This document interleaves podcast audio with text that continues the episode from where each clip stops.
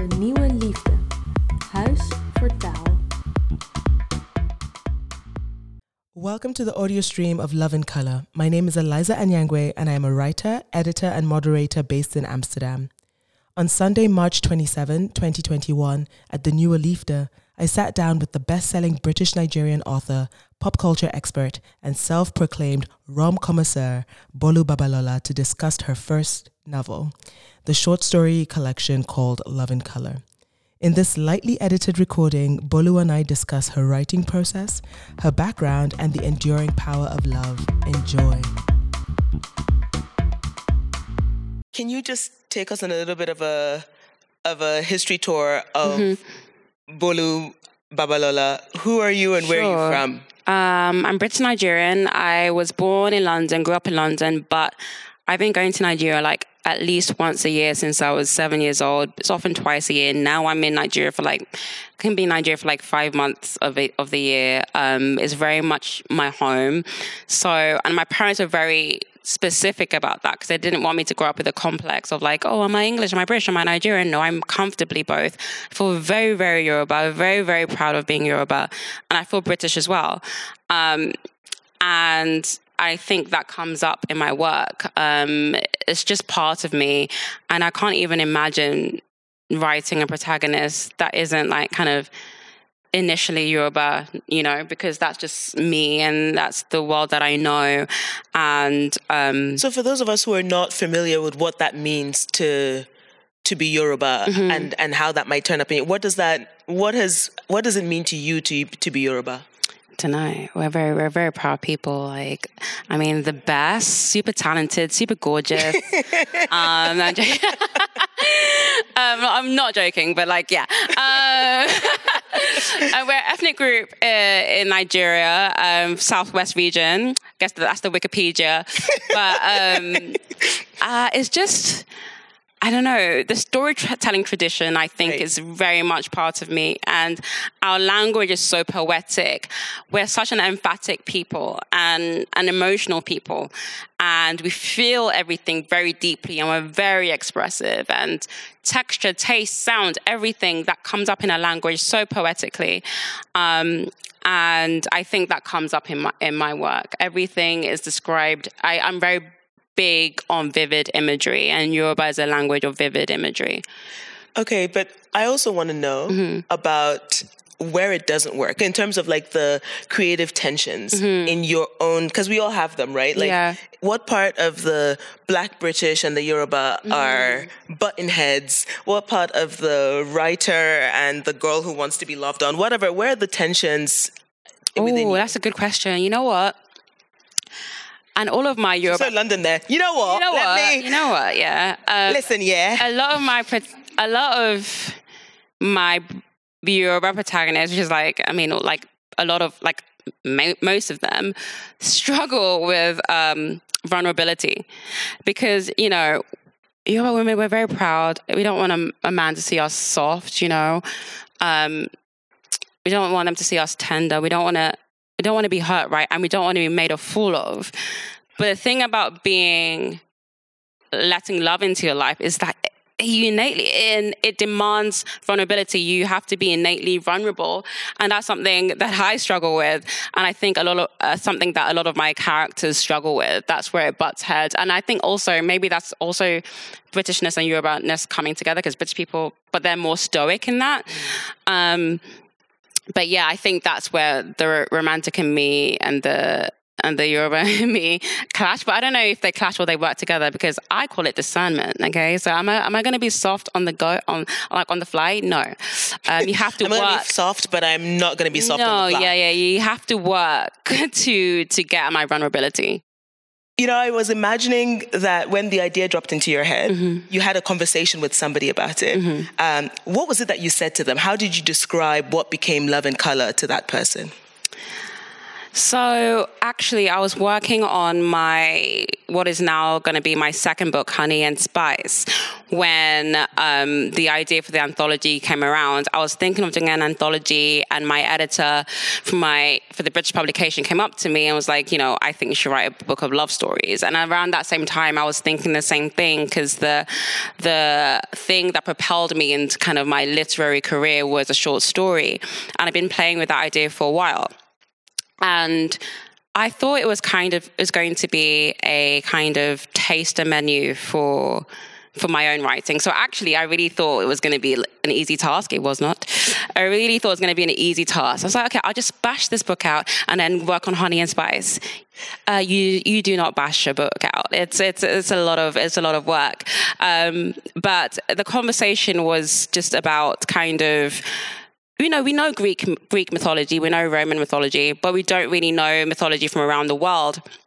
Um, to the same extent. And I think that's purposeful because, you know, how do you rob people of their humanity. You take away their stories and their language and and stories of love as well. I think love is at the core of humanity. So for me, that was twined.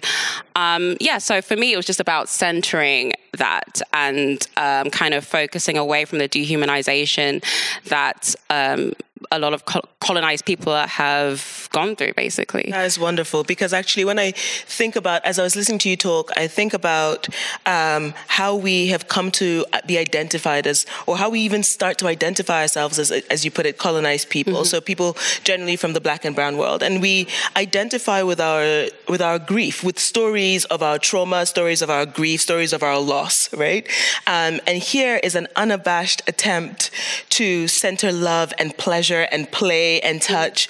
Um, did you feel um, embarrassed? Did you feel like you were putting out into the public something mm-hmm. that we don't have?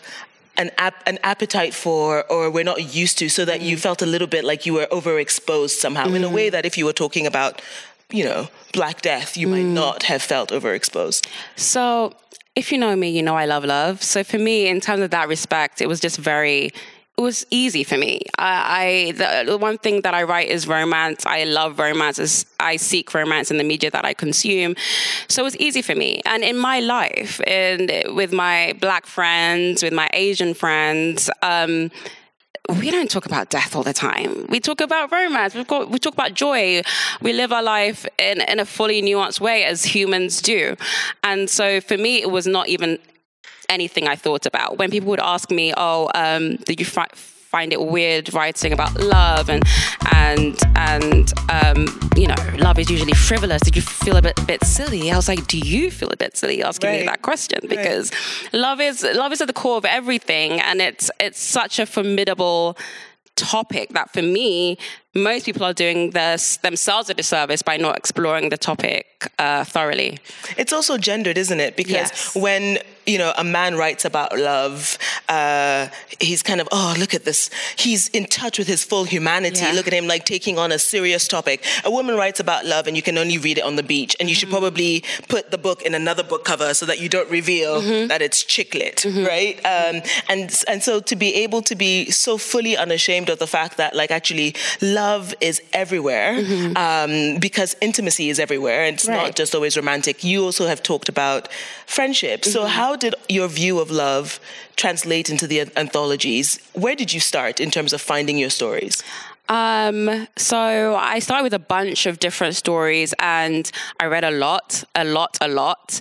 And um, it was a case of finding themes that I could work with, and also things within characters that I could work with strength, um, generosity, and then also putting the attributes that I admire in women in, like our, our intelligence, um, our humor, our tenderness.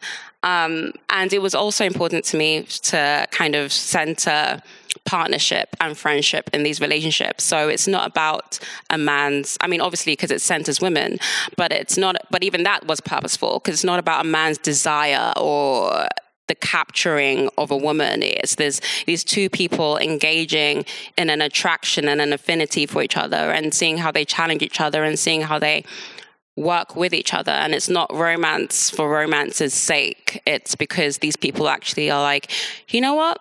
You will add to my life. And also for women who date men, I wanted that to be very particular because I'm sorry, a man has to give you a lot for you to allow him to come into your life because it's it's a I'm sorry, men are a drain sometimes. And so it's like, okay, how can you challenge me and and how can you add my life and and make my life sweeter? And a lot of the all of the women in in Love in Color, I think, are very powerful and it was very important for me if they did date men for them to be uh, men who are in awe of their power and um, stand next to their power and support their power. What are the ways in which doing that? I mean, when we talk about it now, and I think we are talking about it with an intelligent crowd who think about things like this, and we take for granted how powerful stories mm-hmm. are, that actually by re- thinking intentionally about how you center a powerful woman, how you turn a fairy tale on its head. Because as we all know, the fairy tales we grew up with, most, I mean, I'm from Cameroon, the ones I know are not from my own culture, mm-hmm. and they're all cautionary tales about what it means to step outside the lines as a girl, right? Like if you're a girl and you don't do the, you know, if you're Little Red Riding Hood and you venture off too far, the wolf will eat you. So get married at 16 and have children, right? Yeah. That's the story. Um, and yet here you are, like, taking those same stories and turning them on their heads. You're not just, I mean, your, your publisher in English talks about you decolonizing, but you're also going at patriarchy. You're mm. also, you know, um, have people come to you and recognize this work that you've done, or as well as just kind of like get really excited about the, the characters and the stories themselves? Yeah. Um, from a cultural standpoint, so many people have seen, have messaged me saying that they've finally seen themselves represented. And I was very, very conscious of that because I didn't want to disrespect any cultures. But so it meant the world to me. I remember when I was writing Shahrazadeh, who uh, her story is Persian, um, set in Iran. Well, it's based on an Iranian uh, folk story, One Thousand Nights, One Thousand One Nights. Um, and I was like, okay, what do what would an Iranian person eat on a Sunday evening? And I messaged my Iranian friend, and I wanted to get the the food right. I looked at the recipe. It's one line, but I just wanted like it just describes a taste, but I really wanted to know, and I stopped short of making it myself because I just don't cook. Uh, it would have been disastrous for every. Well, that would have been the most offensive thing for me to do. Um, but um, a Persian person an Iranian person uh, messaged me saying that even that that seeing her food represented, let alone herself, was was was crucial to her, and it made her feel seen in the sphere romance that's that's often barred from people who are not white, basically. So things like that means a lot. Obviously, things like Oshun, like you know, dark skinned women being being loved on and desired and unabashed with their um, their, their desire. Um, and also people who have kind of related the stories to their own life in terms of like I've had someone who was like, I broke up with my boyfriend because of you, and I was like, I'm so sorry. She's like, No, no, it was a good thing. He was he was a bad guy. Um, he was a loser, and I was like, Okay, good. I am glad that my stories are torchlight to show you that your boyfriend is a loser, and that you know we deserve better. We deserve the desire, the the love that we that we seek and to be seen and to be held and um, to sense of friendship as well in our relationships. Um, and yeah, and I've had people message me saying that they read the introduction at their wedding, which is completely, that's wild to me. And it's so moving and it's just beyond what I've imagined for the, for the book. I think my readers have really given Love in Color more life than I imagined for it. And I'm so grateful. I asked um, Bolu to read a couple of bits, and you just mentioned Oshun, so we should do that one. But Ooh. before you read it, okay. I want to ask you because I'm so curious. How did, whether in the process of writing it or afterwards, how did it affect? How did it change even you? well, I think that it reified what I look for in love because in writing the book, I mean, I was forced, when you're writing anything, you're forced to look inward. But I was really forced to look inside my conception of love, which I knew, like, it's all there. But I had to break it down on a molecular level. And I was like, okay, what I really desire is friendship and humor and and and to be seen. But also the the, the story that I relate to most uh, is Orin. It's actually really funny because when I wrote Orin, all my best friends messaged me was like, "Oh, this this girl's you," because you know she's not like she's not like nicey nice. She's not mean. She's she's got a playful streak, and she seeks a man with a playful streak. But it's also in awe of her. It's like, yo, I follow you on Instagram. That you're sick. It's like, yeah, exactly. That's that's what I that's what I want. So that's the pickup line that you. this is pickup line. Well, not quite Right. that. Now it's like I I, I, read you lo- on now, Instagram now- and you're no, sick? no, no. Oh, now no? it's I read Love in Color and you're sick. Oh, you know. okay. Uh, Swat up, boys. I, Swat pre- I pre-ordered Honey and Spice, and you're sick. Yeah. Um, now it's that. But yeah, it made me realize that, and um, even in a recent relationship, it made me be like, oh, you you are not what I want. Actually, you know, you are not giving me what I want. And I think that being having that confidence to love yourself because a lot of the women in Love in Color love themselves and they're on journey to to love themselves and it's like sometimes they're like you know i can do without you but i want you uh, one of my favorite lines is Naleli and she's that's kind of a teenage uh, love story and Kossi's like, Oh, you think you're better than my friends? And she's like, I am better than your friends. Because even though she has that insecurity, she has this strong self, sense of self. And for me, that makes being alone better than being partnered with someone who's not right for you. So I think going back to those stories makes me, made me realize that. Or maybe I think I knew that, but it affirmed that for me. Fantastic. Let us listen to the little segment from uh, Oshun's story. Erinle's gaze made Oshun's blood blaze beneath her skin. I don't know you, but you've been in my mind. I guess just not in the same way, not in this literal sense. Oshun tried to swallow her curiosity. She wasn't used to the taste, as she rarely found what men said to be interesting, but it rose back up to push a question from her lips. In which sense then? In the sense of a young man wondering about the woman who would one day hold his heart. Oshun found it in her to roll her eyes, to conjure the semblance of dismissal, despite the fact that every cell in her body thrummed with the knowledge that this man wasn't speaking with regular flat flattery. This was not an attraction tethered to how her being in his possession would make him feel. He spoke plainly of her power over him, and he didn't cower, didn't puff up his chest to overcompensate. And how do you know that's me? Erinle shrugged in a matter of fact manner. How do crows know when an earthquake is about to happen? Oshun raised a brow. So you sense your destruction? Erinle laughed, eyes glinting.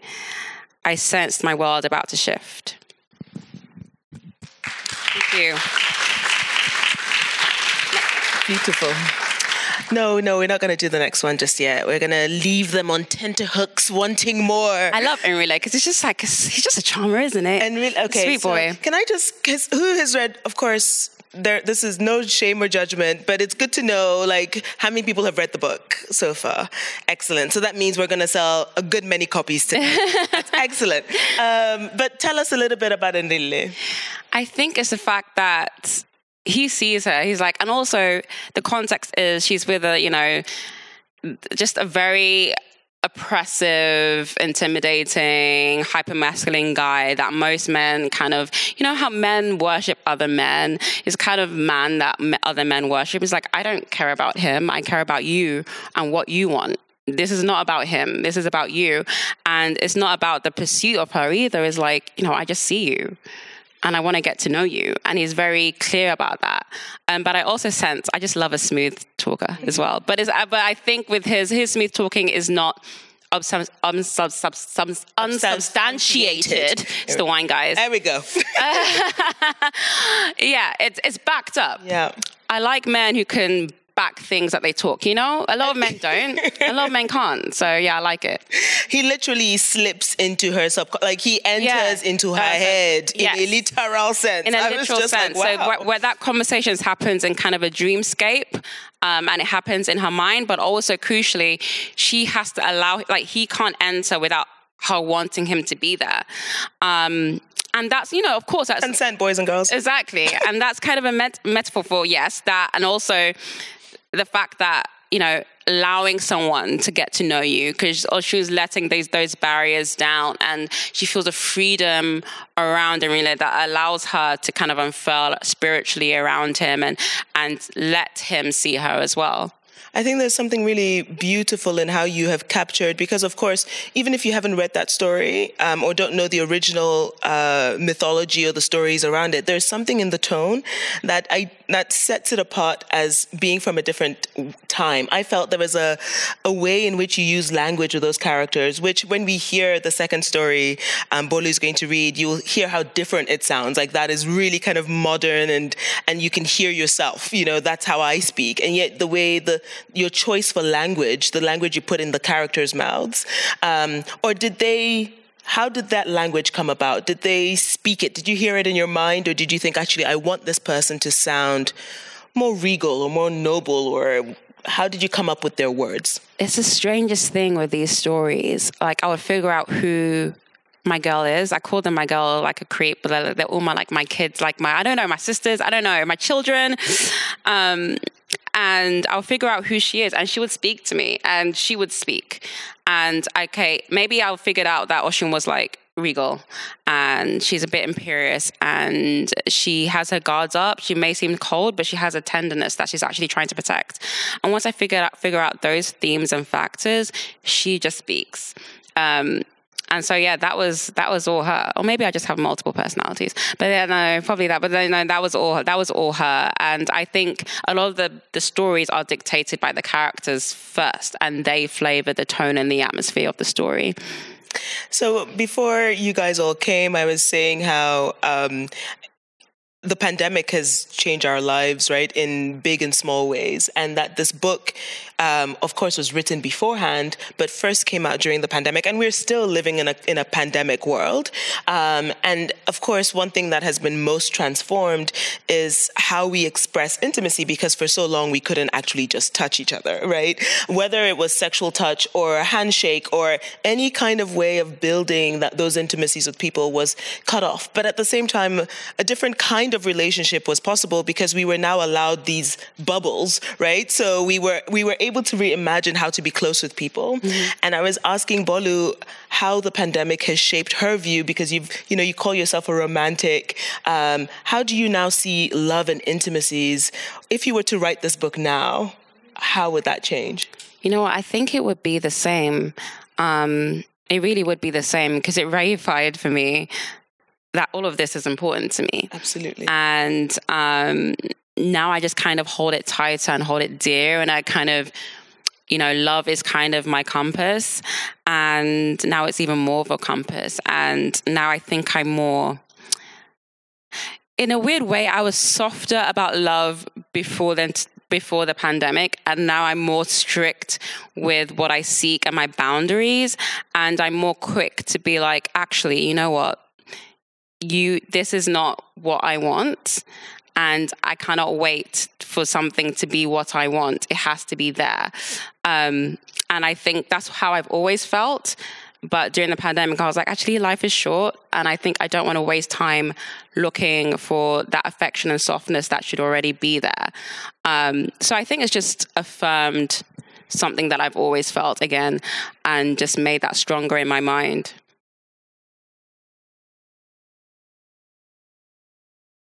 Hi, good evening. Good evening. Is this on? It is indeed. Um, thank you very much for the really interesting beginning. I'm already like really into the um, the evening. I had a quick question. How do you navigate, or like, what's your opinion about love navigation in the digital age? Because like we just talked about the pandemic, and a lot of love stories and not only just like like romantic relationships but just like friendships and family relationships. Everything has shifted in the sense that it's a lot more digital. And i was just wondering what your opinion is or like what your thoughts are about the change i guess. That is a great question. Not least because every last person I've dated over the last 14 months, I have met on an app. So that the start of that story is exactly the same across all different we won't get out of the point is it's all digital. Yes. So funny she said say that because i've never done apps. I don't like apps actually. Um, i did try them but then i think there's a conversely there's a pressure almost that apps must work for everybody and i don't think that's true. I think it really depends on your personality. For me an overthinker, a ro- like romantic who writes fiction. I'm looking into this picture of this guy and I'm like his eyes are dead. I don't think he I don't think he loves his mother.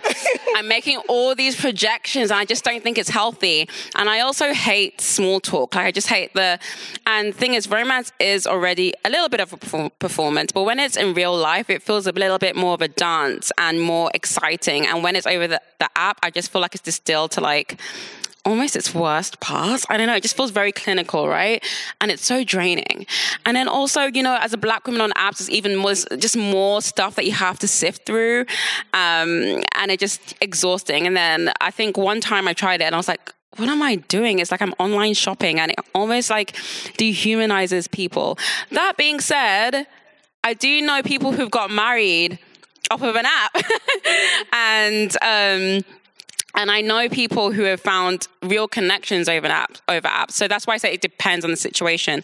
But I think there's also power in knowing if it works for you and if it doesn't. Because I know people that like just get depressed by using it. I'm like, you don't actually have to do it if you don't want to, you know? It either works for you or it doesn't. So beyond the apps, to the question of just sort of like our digital lives, mm-hmm. um, how are you navigating yours? Let's let's let's take it away from your character and imagine your own in terms of connections? Yeah all your intimacies. Um actually so away from apps it's been a blessing in many ways because, uh, of course, me um, connecting with friends and family that are away from you during a pandemic, but also I've met, I've connected with so many amazing, genuine friends through the internet. Some who I've never met, some who I met after we've established a friendship of like one or two years of chatting online. Because, and I'm talking through Twitter because um, when you're like a black woman in a certain space, it's really hard to connect with other black women in a certain space, or people like you in a certain space, or women in general in a certain space, and you kind of all go through the same things. And I find that the digital space has contracted the world, and so you connect with people that ordinarily you might not have connected with and you build a community that you might not have built without it. So, and it's been a blessing for me. Like some of my best friends to this day that I've met in adulthood, I initially met on Twitter. And when people ask, like, you know, they see me and my friend Al and they'll be like, oh, how did you meet? we don't remember. And they're like, oh yeah, like you DM'd me once, or we followed each other for a while, and we got each other a sense of each other's personalities. Um, so it's been great. Now it's kind of a different world. I don't know because I was on Twitter like years ago, and now it's kind of shifted to a darker place. I feel, and, and a less not that the internet can ever be pure, but like a less pure place. Um, this commercial capture, right? And it's moving yeah. away from kind of like connections where in the early days of Twitter, you would say someone would follow you and you'd be like, hey, thanks for the follow. I hope we mm-hmm. enjoy engaging with each other. It was so now, quaint. You don't thank them and you don't want to follow them back because it is now not about network, but about influence. So the, the bigger the gap between the people following you and you, who you're following, yeah. the more influential you are, right? So exactly. it's not it's not about engagement in the same way. No, and I'm I'm very fortunate that I I just started Twitter because I wanted somewhere to, an outlet to to let my voice out basically. So I was very much myself. I'm still very much myself. I do not pre-plan tweets, but it means that my followers, for the most part, are very genuine and very cool people because I just talk about things I love. So it's been actually a very kind of joyous space where I can celebrate good things. That's you know? wonderful. And I think we need to remember that, like with your work, writing about love, not everything is dark. That in these spaces, there's still opportunity for light. And but you have to, you know, I guess, you have to guard yourself it, and yeah. know how to navigate it. Absolutely. So, let's take another question. Come on, that was a great start. Any more from the floor?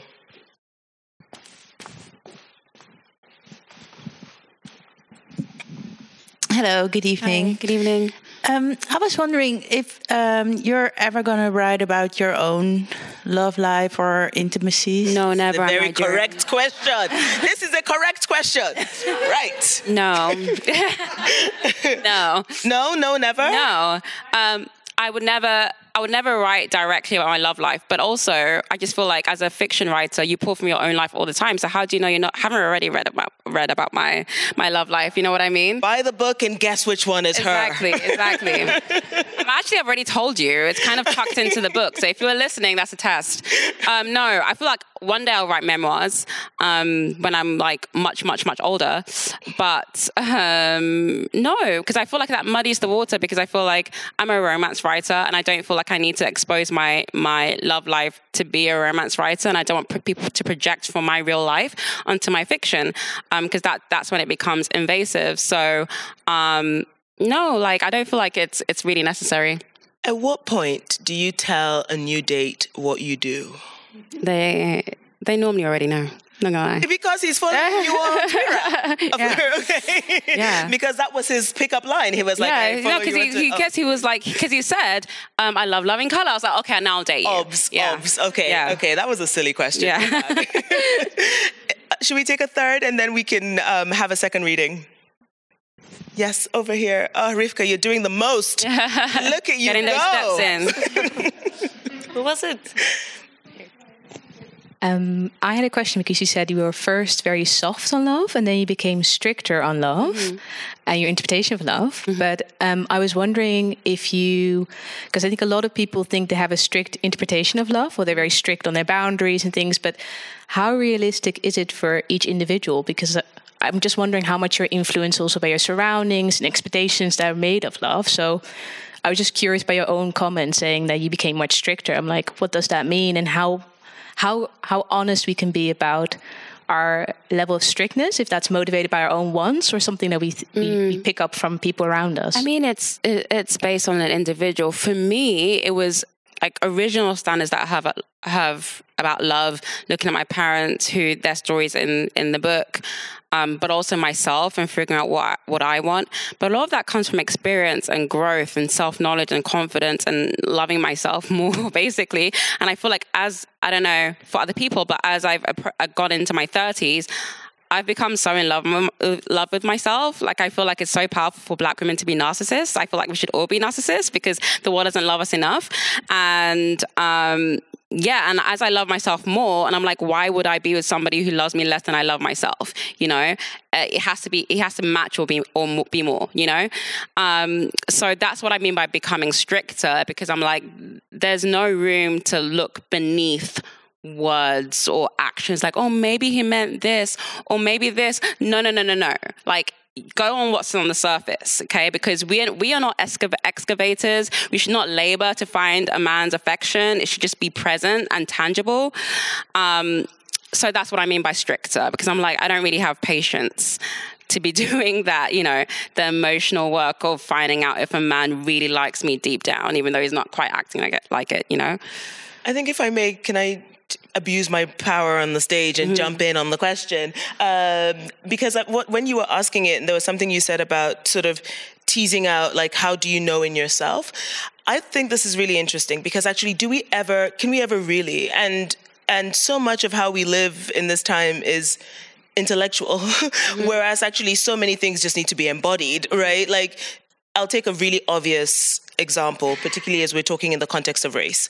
If you are a person, if you're a person of color who only dates, for example, white men, you could ask yourself, ooh, can I put my finger on the why of that and try and change it? And perhaps there is some value in doing so. But at the same time, in this short life, are you going to be able to pass out what is motivated by socialization and what is what the heart wants? And, and at the end of the day, just live your fucking life, you know? So, um, you know, there's a certain amount of like how we can try and learn ourselves and grow ourselves, but we don't exist outside of ourselves. And we should, should certainly, should, certainly should not be just in our heads. We should also be embodied, right? So if your experience with people is kind of like, actually, I don't like how this is feeling anymore, and then you're like, actually, I need to make some changes, and then you're calling it stricter, I'm here for it because Yeah. to the degree that we only see a couple of steps ahead of us, make Yeah, some decisions and then live your life. internal work is definitely valuable and is definitely worth in, like unpacking some things that we've been socialized to think, especially if we think we're harmful to other people. But um, also trust your feelings, I think, as well. I think that's very important. But also, again, that comes with growth and confidence. Absolutely. Can we do the second reading? Yeah, we can. All right. So it's a very different story. Um, and it's just right from the start of it. And I, I really love the sound of this character, and I hope you enjoy it too. When you bump into an ex boyfriend, oh, sorry, it's called Tiara. Tiara's top tips. When you bump into an ex boyfriend in public, perform the say hello and go. Make it cute and graceful. That way, you're the bigger person. shake their hand, maybe give them a ch- kiss on the cheek and a trite flat, how you been? Long time, and leave. While I am on the subject, unfollow and mute all ex-boyfriends, and if they just so happen to be a famous heartthrob, definitely do not Google their name at 10 p.m. on a Friday night out of morbid curiosity, because you might learn that they are currently in your city after being away in LA for 19 months. Not that anybody is, is counting for an award ceremony. I squinted at my laptop screen. I wasn't sure this was precisely what the magazine meant when they asked for some quick bullet point tips for publicity for my memoirs. Tiara's top tips based on an advice Twitter account that unceremoniously blew up. My agent had dubbed it an eat, slay, love type memoir, encapsulating both the zeitgeist and the young millennial black girl. The, the idea of having to be all that kind of exhausted me. I wound my finger around the elastic hanging from my two pound lacy knickers and tore it off. I was sat cross legged in bed in an oversized shirt, phone open on Instagram, laptop open on Word. A spaced out, two inch long chunk of writing blinked at me from the blank screen. I had been shoveling dry granola into my mouth, my stress comfort food of choice, the evidence of which was present on my keyboard. I tried to blow it off. This was pathetic. Why was I so stressed out? Yes, the man I thought I was going to marry was back in the country after nearly two years, but why was I letting that small, inconsequential fact distract me from my work? I couldn't believe I was letting my ex boyfriend risk the security of my bag. Moneys before honeys. No, men weren't honeys. Scratch that. Fees before the D. Contracts before phone contacts. Those were all terrible, and I cannot believe someone is paying me to write. I opened up Instagram to distract myself. I felt really seen by that. I felt really seen. Felt so seen. like, thank you for that. That was thank wonderful. Um, okay, so we've talked a little bit about um, how the characters come to you, but it's a collection of stories. It's an anthology, and as mm-hmm. we just heard, you've written in very different styles. Mm-hmm. Um, tell us about that. I want to know a bit about your process as a storyteller. Mm-hmm. Um, what is it to write in so many different styles? Do you feel confident about them all? Were any of them just kind of like, oh, this one is an album filler? Like, you, did you feel like I can't say which one I felt as an album filler? Don't tell us which one. don't tell us which one. Just tell us how you navigated that. Um, it was I don't know because it was just like it just felt right when I was writing them. Um, I'm trying to think of the, if there was one that I tried a voice and it didn't work. Um, or a style, like somewhere like almost diary entries, and like you know you've got the top mm, tips. Then you you know you write in the anthology is full of different styles. I think that Naleli, I tried it not in first person and that didn't work. Just and then because when i really thought about her and i and i wrote like a good chunk of the story i think in third person and then when i looked back at it i just didn't feel sincere. I felt like i was trying to make it something that it wasn't. And when i let it go and let Naleli lead lead the story and let her be her bubbly you know teenage self it, the story came alive in that way. Um, sometimes it's just about feeling it out. Sometimes you have to work some work at something realize it doesn't work to realize that it what does work, you know. Um, I call Love in Color kind of like a taster menu, even though it's so much more than that and it's grown to so much more than that because I felt feel like it was a homage not only to love, my reverence of love, but also the reverence of romance itself and as a genre in media. And I really got to explore, such a privilege to explore, you know, the different subgenres in romance. So you have like the high school romance, you know, Naleli, and you have like the adventure kind of Game of Thrones kind kind of fair with um, Sia. With on Oshun, you have a historical romance, fantasy romance, um, magical realism, Afrofuturism. Um, Atem is more is my take on a historical romance. You know how you have the Regency and like all of that um, kind of Edwardian stuff and Victorian stuff.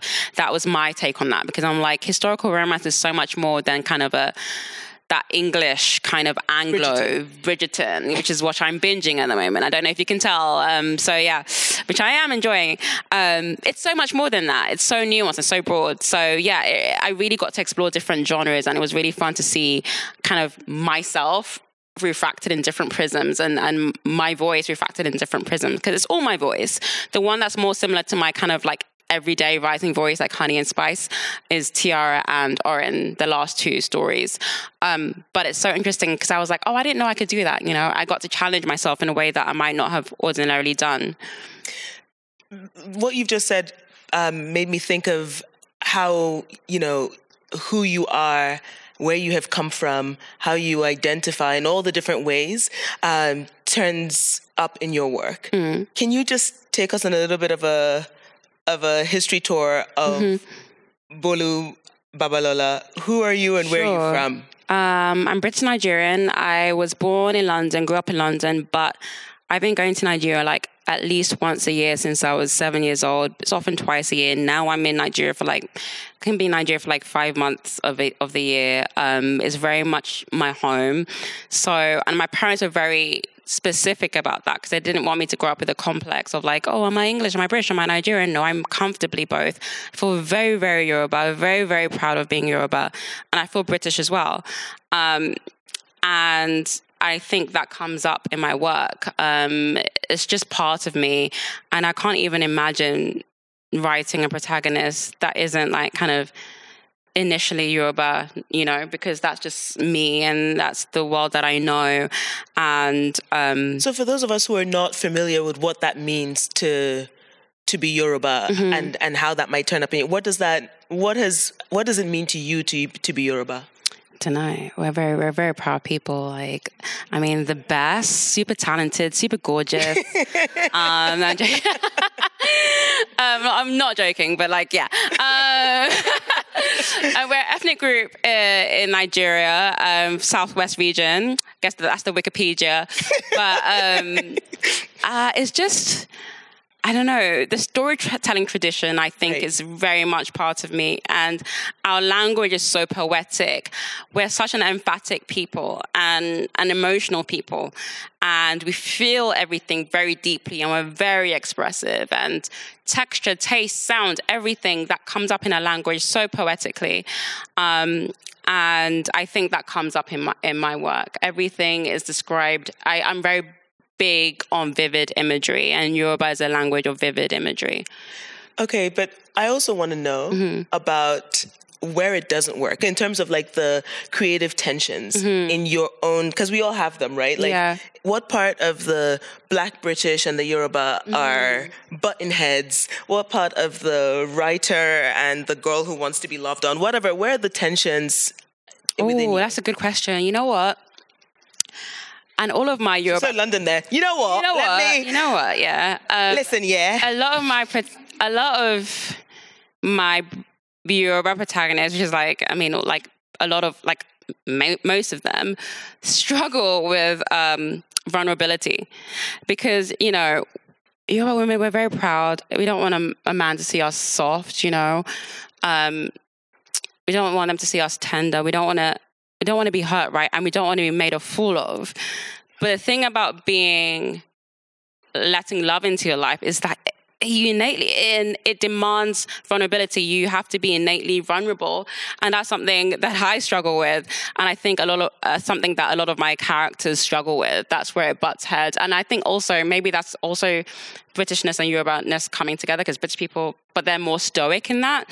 Um, but yeah, I think that's where the romantic in me and the and the Yoruba in me clash. But I don't know if they clash or they work together because I call it discernment. Okay, so am I am I going to be soft on the go on like on the fly? No, um, you have to I'm work. soft, but I'm not going to be soft. No, yeah, yeah, you have to work to to get my vulnerability. Interesting. All right, guys, we are nearly at time. So if there's there are any more questions in the room, I would love to hear them. Uh, Bolu would love to hear them. I'm sure there I is would. a hand right there near the back. Someone who I hear slipped into town, and you know we wanted. to. Hi, sis. Hi.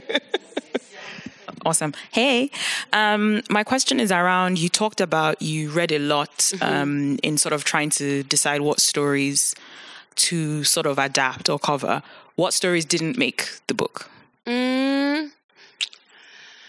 Um, so they were all mired in patriarchy and violence. Um, in the even the ones that did make the book, but some of them I was like, oh, I don't know how I can how I can do this without uh, totally tearing the story to pieces. At which point, I might as well write a different story there were some stories where I'm like, oh, this would actually be better as a novel. And if I was going to make it, because that's another thing, the stories have to work as a short story. And I was so, I would worry, I didn't want to do something for the sake of making it into a short story, because that would do the, the original story a disservice. Um, there was also um, the aspect of my research. So for all the stories I did, I did a lot of research, not just about the story, but culturally as well. I really wanted it to be as precise as possible without actually flying to the countries. And there's some stories where that just wouldn't work. I would actually have to go there and do like just possibly have like a master's degree in the culture in order for it to be any good. And I just didn't have the time to do that. That's really interesting, actually, about um, because I don't think everybody is as thoughtful as you have just said you are in terms of representing another culture in some creative way, right? The fact that you would look at a story and think, I don't know enough about this culture mm. to, I, there's, our libraries and bookshelves are full of books written by people who passed on through in a gap year or had three months for a and and they didn't feel this kind of way about it. Yeah. Um, so yeah, I think me. it's because um, I mean I'm from a like I hate it when I watch, for instance, a show and there's a Nigerian character and the accent is off and you can tell there's something off in their name or like where they say they're from matched with it. It just doesn't. I hate inaccuracies, and also I just think it's just disrespectful to take a story from a culture and not pay proper respect to it. Um, even in Nigeria, like um, there's one Yoruba story, but there's one Efik story, which is another ethnic group in Nigeria, and that's a different nation to me. Just because I'm Nigerian doesn't mean I can just do that without research. So um, yeah, it's very important to me to pay respect to where I'm taking these stories from. Are there any stories? Because I think. Um, especially now to the point about being connected and digital, where everything can be accessible to everyone do you have a view on whether they should be? Like, are there mm-hmm. stories that we should keep to ourselves? That's a good question. Um, I don't know. Do you know what's interesting though? When I was researching the stories, I found so many parallels with with stories from around the world. Like I think there was one in Japan that was very similar to a South African folklore story. And what it really signified to me was the connection that we have globally and the connection that we have emotionally as humans and how within our diversity, and we are very diverse, beautifully diverse, we're also the same fundamentally in how we see love and and and connection and family and why is love why do lo- why does love always pop up, you know, in these stories? Um, why does patriarchy always pop up in these stories? Like it, it happens like both ways. Um, so I'm not sure because the thing is, if we see all these all of these stories, I think we will understand each other a lot more and understand that you know we are fundamentally all the same, um, different but the same. There's something you did there, and I don't know if you did it intentionally, but I'm going to ask you the question. Okay. You said, "Why does love always pop up in these stories, and why does patriarchy also pop up in these mm-hmm. stories?" And that they're both there. Do mm-hmm. you imagine love as the opposite to patriarchy? True love, I think, yes, in a way. I don't know if it's it's it's opposite to patriarchy. But I found that Actually, yeah, maybe it is because in my version of love and how I see love, it's equality, right? It's partnership, and it's two people coming together, and they, also they might not always be man and woman, you know, and so I do think it is because patriarchy, honestly, and also I think it also affects men, not just how they treat women, but how they treat themselves. They put so much pressure on themselves to be this kind of provider, protector, all of that stuff, and it shuts them off from tenderness and allowing them to care, to care for, but also to be cared, you know, themselves, cared for themselves. Does that make sense? Absolutely. Yeah. All right. Final questions from the room. Any more? I'd also I w- let's take yours, but I'm going to challenge the handful of men in this room. um, usually we are like, boys, it's okay. You don't need to say anything. But actually, because it's a conversation about love, and in this context, um, you know, the, the framing of it as masculine and feminine, I welcome, you know, it would be wonderful in the spirit of differences of perspective to hear your voices too. But let's hear, let's get that question, please. Thanks so much. Um, I was so captured by how youthful your voice is and your writing is and all of the, the the language that you use and in the characters and i was wondering if you set out to do that if you feel comfortable with the sort of um, the label of the, the fact that you're sort of speaking for the millennial generation mm-hmm. um, and if you what if you had sort of anecdotally um, received that from the audience, like I'm wondering how older generations respond to these stories as well. Thank you uh, so much. Um, a lot of them really, really love it. I think also because I'm writing diverse stories, a lot of them have not seen themselves represented in that way. Um, it's weird because it's like generational. I get these messages messages from people. You know, someone said I bought them bought it for my granddaughter, but I ended up really loving it. I think it's millennial because I am a millennial, but also because of the way I see romance is quite millennial, and also the stories are like you know centered on women, and it's quite. I would say it's quite feminist. And so I don't think I set out for it to be that way, but I think it ended up being that way. But also, I wanted it to be a universal story. So um, our generation's reading it, but also school kids are reading it, which is actually that's almost meant the most to me because I kind of made it. My usual writing is a little bit more racy, um, but I made it a little bit more accessible in that way and more. And you, some people just don't like to read racy things, and young younger kids, teenagers, messaging me saying that it's made me realize that I don't need a boyfriend actually right now. It's not like I don't have to have a boyfriend right now because boys are stupid. there's no there's no boy my age that can give me what I want, you know, and that's meant a lot to me too. So it's actually been across the board. Yes. Brave soul. Yeah. you know there's pressure in this to now be really, really good. let, me, let me do the men a favor in the whole. I, I think I just want to do men how many of us are here? Not much. Five. They will catch your tears at the end. Don't worry. it's walking. Okay. Um, thank you very much. And um, thank you.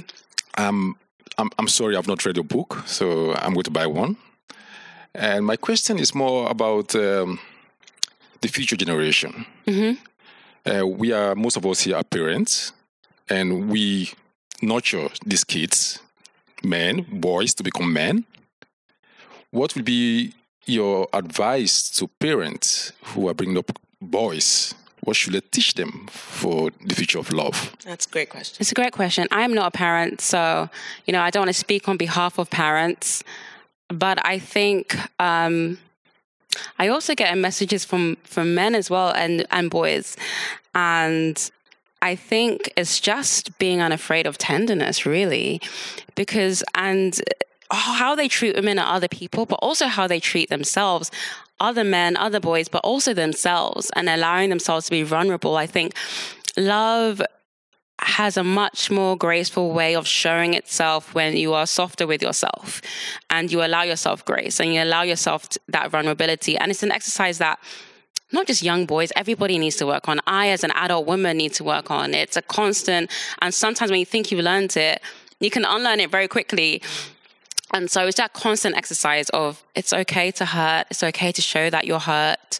And sometimes strength is, I mean, it's a cliche, but it's so true. Sometimes strength is showing your vulnerability because it actually takes a lot of inner confidence that no, showing this, what you may perceive as weak, this weak spot of me, this weak part of me does not diminish me as a person.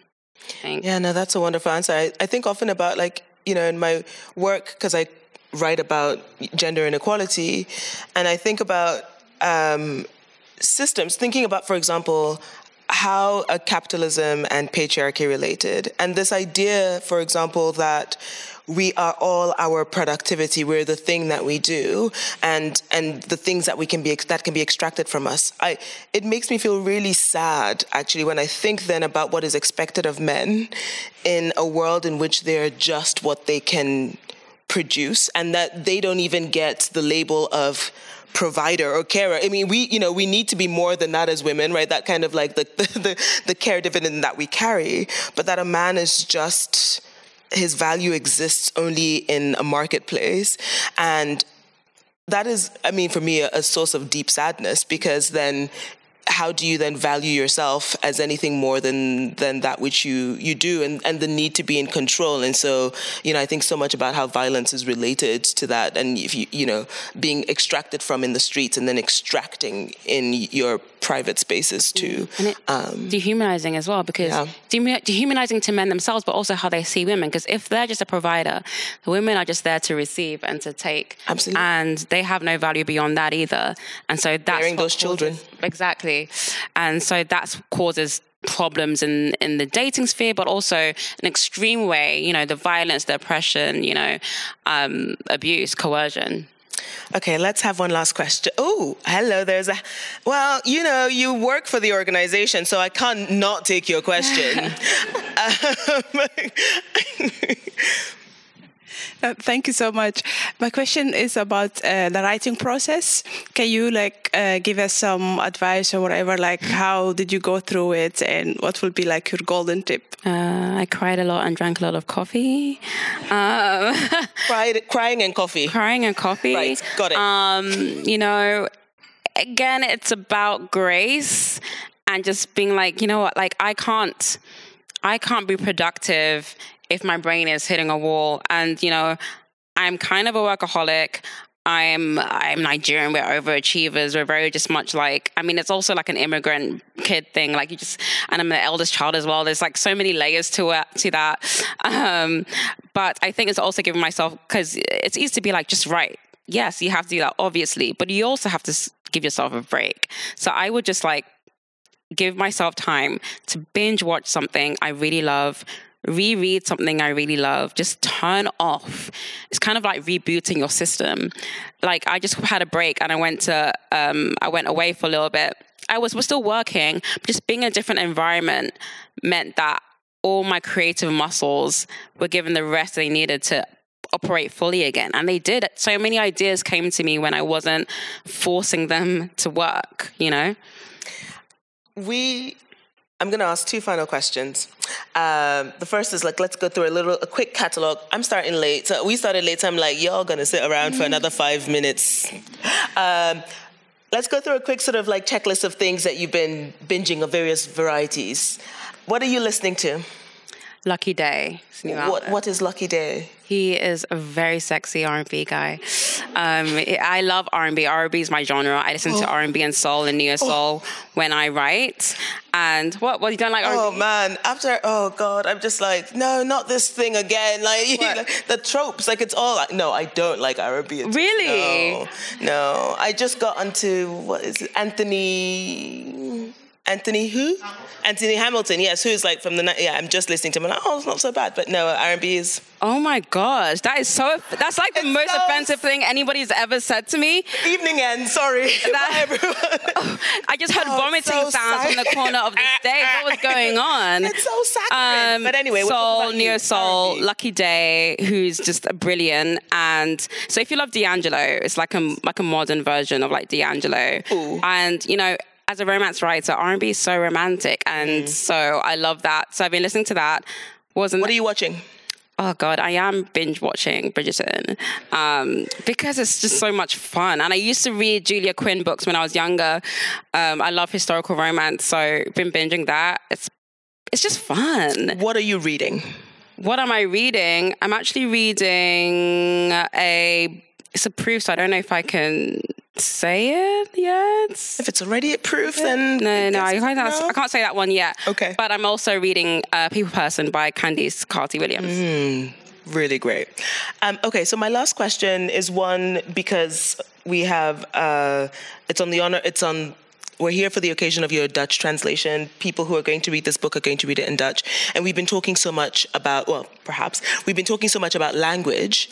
Um, how do you feel about having your work translated? And what would you like for people who don't have, because you wrote it in English, so there's something that isn't going to be mm-hmm. in that new version, but there'll be something else. What would you like people who read in your book in Dutch to take away from it? What's the essence of it?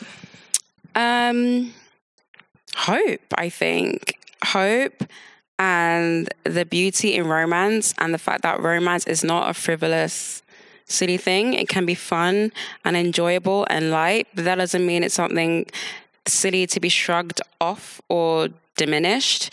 It's really strong. Um, it can be a steely thing, and it can define how we treat other people, um, not just romantically, but other people generally. And I think if we have that at, a, at the core of our lives, I truly believe that it can make us better people, which may sound very simplistic, but it's truly what I believe. But yeah, hope and joy, I think. Hey, it's Eliza again. Thank you for listening to the audio stream of Love in Color that took place at the Nieuwe Liefde. I hope you enjoyed listening to Bolu and I discuss the importance of African female storytellers, the genre of black love stories, and the preservation of folk tales and oral traditions. If you enjoyed listening to this audio stream, do share it with your tribe wherever you get your podcasts and subscribe to the Nieuwe Liefde channel. Bye for now.